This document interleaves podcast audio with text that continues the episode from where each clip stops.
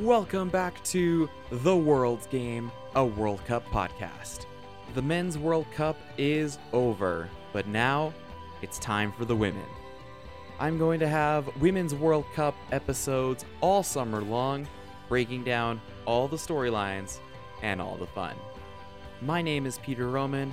Thank you so much for listening. Make sure you subscribe wherever you get your podcasts. And let's dive right in. Welcome to The World's Game, a World Cup podcast. Thank you so much for tuning in. Today's episode is a live reaction to Match Day 2, but I know Match Day 2 is, you know, ended a couple days ago. And yeah, this episode's coming out a little later than I was hoping it would. But anyway, we're into Match Day 3 now. Groups A, B, and C have finished their group stage at the time of recording. I will talk about those games. And yes, I know Canada got killed. I have a lot of thoughts on that. So that will be coming out tomorrow, at least my time. It'll come out tomorrow. And today, I'm just going to quickly go through match day two. This will be a shorter episode just because, you know, I want to get this out as soon as possible. And then, of course, I, I really want to dive into match day three because that's the most important one where we find out which teams advance into the next round but I will still talk about these games even just a little bit. So, we're going Group E through Group H, match day two, and we're going to start in Group E with the United States and the Netherlands. So, this was obviously probably the big marquee matchup of match day number two. We had the 2019 World Cup final rematch between the US and the Netherlands. Of course, the two teams playing on the field this time around very different but still, you know, really important in this group. The final score was 1 1 in this game. The Netherlands got an early goal from Jill Roord, and it was matched by Lindsey Horan in the second half of the United States. When watching this game, my biggest takeaway is that the Nether- number one, the Netherlands midfield is really good. And like, you know, I knew they were good going in, I don't know if I quite gave them the appreciation that I should have. Because, damn, they are very, very good. Now, I still worry a little bit about the Netherlands' ability to score goals in a lot of these games. But, I mean, when your midfield is that good, when your defending is that good, I mean, you might be able to win a lot of games and make a deep run, regardless of the fact that they're missing their best player and their best striker. So, credit to the Netherlands. I thought they played really well in this game. For the United States, obviously, I still think they're the favorites to win the whole thing. But I do think this team is probably more vulnerable than the 2019 team.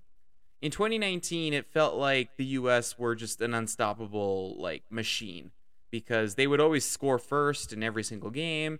It never felt like it never felt like there was a good way to stop them. Like it always felt like the US team in 19 just they always found ways to score, and it, there was not a whole lot you could do about it. Your best hope was just to try to outscore them, which, of course, you know, England, France, and the, Nether- and the Netherlands all came up short in trying to do that.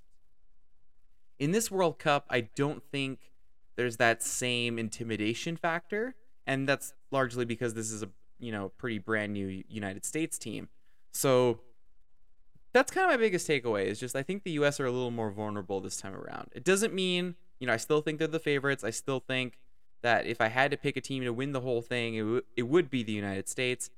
But I also think that if I was another team facing them in a, in a knockout game, I'd feel pretty good about potentially getting on the the correct side of the result, right? Where maybe you find a way to beat them. So, anyway, that was kind of my takeaway. United States, Netherlands, United States, and Netherlands. It was a good game. It ended up 1 1 as the final result, and so more than likely it'll come down to goal difference in this group, unless Portugal do something crazy. Speaking of Portugal, they ended up beating Vietnam 2 to nothing was the final score. They got two goals inside the first like 25 minutes or so, and that was enough to beat the Vietnamese. Vietnam, another difficult game for them offensively. After registering zero shots against the United States, they had five shots in this game only one on target though. Portugal very dominant in this game, and it was. Uh, and again, I apologize if I butcher names. Encarnação and Nazareth, the two goal scorers for Portugal in this game, and they took care of business, at least giving them a, giving themselves a chance. Portugal's loss to the Netherlands really hurts, but technically, if they beat the United States, they will go through to the next round. I don't know how likely that is, probably not very likely at all, but of course, never say never. So Portugal are at least alive going into the final match day. Vietnam have been eliminated. Was always going to be a very difficult group for Vietnam, but I think they can keep their head held high because they haven't gotten killed in these games. They've been heavily outplayed, but they haven't gotten killed, and I think that's something to be proud of because that was I was a little fearful for Vietnam going into this tournament. They have definitely exceeded my expectations for them. So, congratulations to Vietnam. Still a huge success just making this tournament at all. All right, on to the next group, which is Group F. So, Group F, we had Jamaica versus Panama. This game, nice and simple. Jamaica, despite missing their best player, who got obviously a red card against France in Khadija, Khadija Shaw, they ended up winning this game 1 to nothing over Panama. It was Swaby who ended up scoring in the 56th minute to give them the victory. Jamaica, to me, always felt like the team more likely to score in this game. Panama, again, they're just, I don't think they're that great of a team personally, but, you know, they, they put up a good fight in this game, and I think they did themselves proud at least in putting out a pretty decent showing. For Jamaica, though, they got the result they needed, and now they have a chance to potentially move through to the round of 16. The other game in this group was a thriller between France and Brazil. France won this game 2 to 1 the final score.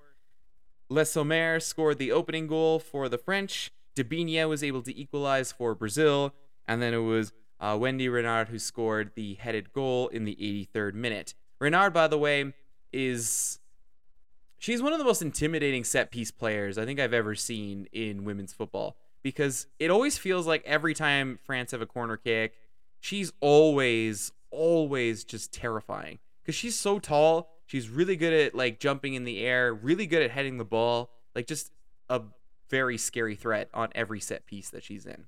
So, huge result for France. They needed that win because now they sit in first place in Group F, and they find themselves in a good spot here going into the final game because France play Panama. You have to assume France would beat Panama to finish at at the no lower than second, but probably first place if we're being realistic. Brazil, the loss definitely hurts them because now they actually have to beat Jamaica in the final match day, otherwise they will be eliminated. Now, I still think Brazil will win this game, but of course, you know, never say never. I mean, Jamaica, they got the tie with France all they need is a tie in order to advance. So don't totally count out the Jamaicans in this game. Again, I still think Brazil win the game, but Jamaica, all they need is a tie. And I mean, that's a pretty good spot to be in considering, you know, this group could have gone the way that group C did with Japan and Spain, and instead it has gone in a very different direction. And I think that's a good thing, and it makes the third match day much more exciting. All right, so that was Group F. On to Group G. So, the big story from Group G Sweden played Italy, and it was a massacre. Sweden killed them 5 0 the final score. Ilestedt is, you know, I was talking about Wendy Renard and her threat on set pieces earlier. I mean, Ilestedt is just that and then some. She has been so dangerous from every single corner kick, every single set piece for the Swedes. And she had a brace in this game and alongside Rolfo, Blackstenius, and Blomqvist, Sweden cruised to a 5 0 victory over the Italians and booking themselves a place in the round of 16. Sweden, this was more like Sweden that I was expecting to see. The game against South Africa, they looked pretty vulnerable. They didn't play that well. And, you know, some of that has to go credit to South Africa. But in this game, much more composed, much more in control of the game and just this was a much more this was a much like this is the performance I was expecting from Sweden. This was definitely the game I thought that they were capable of having. And you know, Sweden, like I mentioned, they are definitely a threat to win this whole thing. And the performance against Italy shows why. The other game in this group was South Africa and Argentina. This game ended up 2 to 2 the final score. Basically, South Africa had a 2 0 lead, and then Argentina got two goals within like five minutes to tie the game. And so I'm kind of gutted for South Africa because, again, they were so close to getting a tie against Sweden and they had a 2 nothing lead and they blew it and it's just it's it's really heartbreaking in this game. But credit to Argentina for having the ability to battle back in this game. But man, man, oh, South Africa. They're they're one of the underdogs that I want to root for, but tough tough uh couple of results for them. They're still alive by the way. The draw keeps them alive. The the game itself I thought was pretty even. I mean, the shot total and stuff like that says that as well. Shots were 13 to 13, 5 on target for Argentina, 4 on target for South Africa, and that's probably fair based on how the game went. It felt like a pretty even game. Ultimately, though, South Africa will feel hard done by, but they are still alive. They just need to win against Italy in their final game, and that will give them a very good chance of advancing to the knockouts because Argentina has to play Sweden and has to find a way to win that game to have any chance of progressing. Don't know if I love their chances. And then we have Group H to finish off. So, Group H, the first game, which I will talk about very briefly, Morocco made history with their first World Cup win and their first World Cup goal from, and again, I apologize if I butcher this, Drydy. That might have been really wrong. I apologize if it was. But Morocco scored very early in this game and beat South Korea 1 0 the final. South Korea, though, tough, tough tournament for them. They have to play Germany, by the way, in their final game. And they just haven't looked good. South Korea, they've looked really sloppy in possession, I feel. I don't know. They have trouble like generating good scoring chances. They had zero shots on target in this game, by the way, despite having 16 total shots. That's never, never to be enough to win you a game, no matter how, like, no matter how good you're playing. If you don't have any shots on target, how are you're supposed to win, right? So, it's it's been a tough tournament for South Korea. They did really well at the Asian Cup, so I think this is probably a really big disappointment for them. But they might have to go to back to the drawing board with this team because they clearly haven't played to the level that they're capable of. And, you know, questions have to be asked as to why. Maybe it's a coaching change. Maybe it's a player problem, right? Maybe a little bit of both. We'll see. But I, I would expect some changes to be made with this South Korean team because this is clearly not what they were expecting. For Morocco, though, huge congratulations. They won their first ever match. And, you know, they got their first goal at the World Cup as well huge congrats to them. After the 6 0 loss to Germany, I was a little fearful for Morocco, but they came out. They played really well in this game. They are still alive going into the final game, even though, you know, it's probably probably not super likely. But, you know, they gave themselves a chance. And if you give yourself a chance, then you never know. The other game in this group, though, and I have to talk about this Germany Colombia. This game was exceptional. Oh my God. I, oh man, this game was so exciting. It was back and forth. And Colombia with a humongous upset. By the way, this was a crazy stat I saw that Germany have not lost a Women's World Cup group stage game since 1995. Colombia handed them their first loss since 1995. That is crazy. Colombia, by the way, I mean, my goodness. So let's start with this Linda Caicedo. She, in my opinion, has already won the Young Player of the Tournament award. I think that goes without saying with how she's played. But more than that, this kid is a superstar. She is an absolute superstar. My goodness. Not only does she have an amazing story, which, you know, I wouldn't be doing it justice if I told you. I would recommend you Google Linda Caicedo because her story is amazing. And the fact that she's at this World Cup as an 18 year old and the goal she scored, the goal she scored, oh my goodness the control, the balance, and then just man, exquisite, top shelf, like thing of beauty, thing of beauty. Caicedo has been a such a bright shining star of this Women's World Cup. And by the way, she became the first teenager to score in her opening two matches at a World Cup since another South American, Marta. Pretty good company to be in, that's for sure. So Colombia, they got the opening goal from Caicedo. Popp ended up scoring from the penalty spot. Germany won the penalty a little bit late in regular time. And then, with literally just minutes left in added time, it was Vanegas who scored from a set piece that gave Colombia the game winning goal. As close, you know, there aren't buzzer beaters in football in the same way that there are in basketball, but this was pretty close. And so Colombia wins. Huge, huge result for them. Colombia now only need a draw against Morocco in order to advance in first place in this group. And if we're being honest, I'd be shocked if they didn't win their final game. For Germany, I don't think they're really at any risk of not going through. I think they beat South Korea with ease, and that will put them through regardless of the other game because of their goal difference.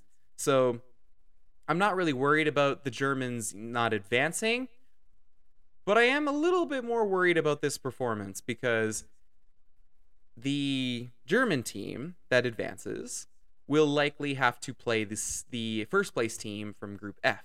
And if you don't remember, that is the group with Brazil, with Jamaica, and with France.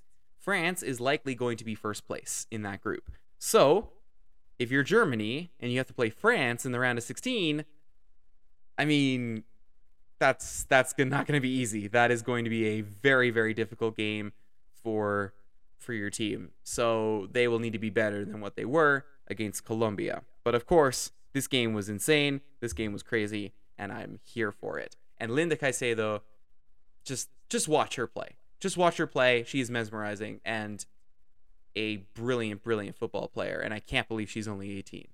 Absolutely crazy. Colombia have, have themselves a superstar. So that's it. That's all I got for match day number two. Like I said, tomorrow I will record an episode going through match day three of groups A, B, C, D, and E because the United States play Portugal and the Netherlands play Vietnam in about an hour from when I'm recording this episode. So I will talk about all of those games tomorrow and, you know, really wrap up a lot of the group stage stuff. And then I'll have another episode at the conclusion of Group H to wrap those groups up and then preview the round of 16 that kicks off on Friday. So be on the lookout for that. I'm very excited. The tournament, where I mean, we're kicking into high gear here, that's for sure. But as always, thank you for listening. Thank you for listening to this episode of The World's Game, a World Cup podcast. The music is from Pixabay. There will be new episodes throughout the Women's World Cup, so make sure you subscribe and don't miss a moment of the 2023 World Cup.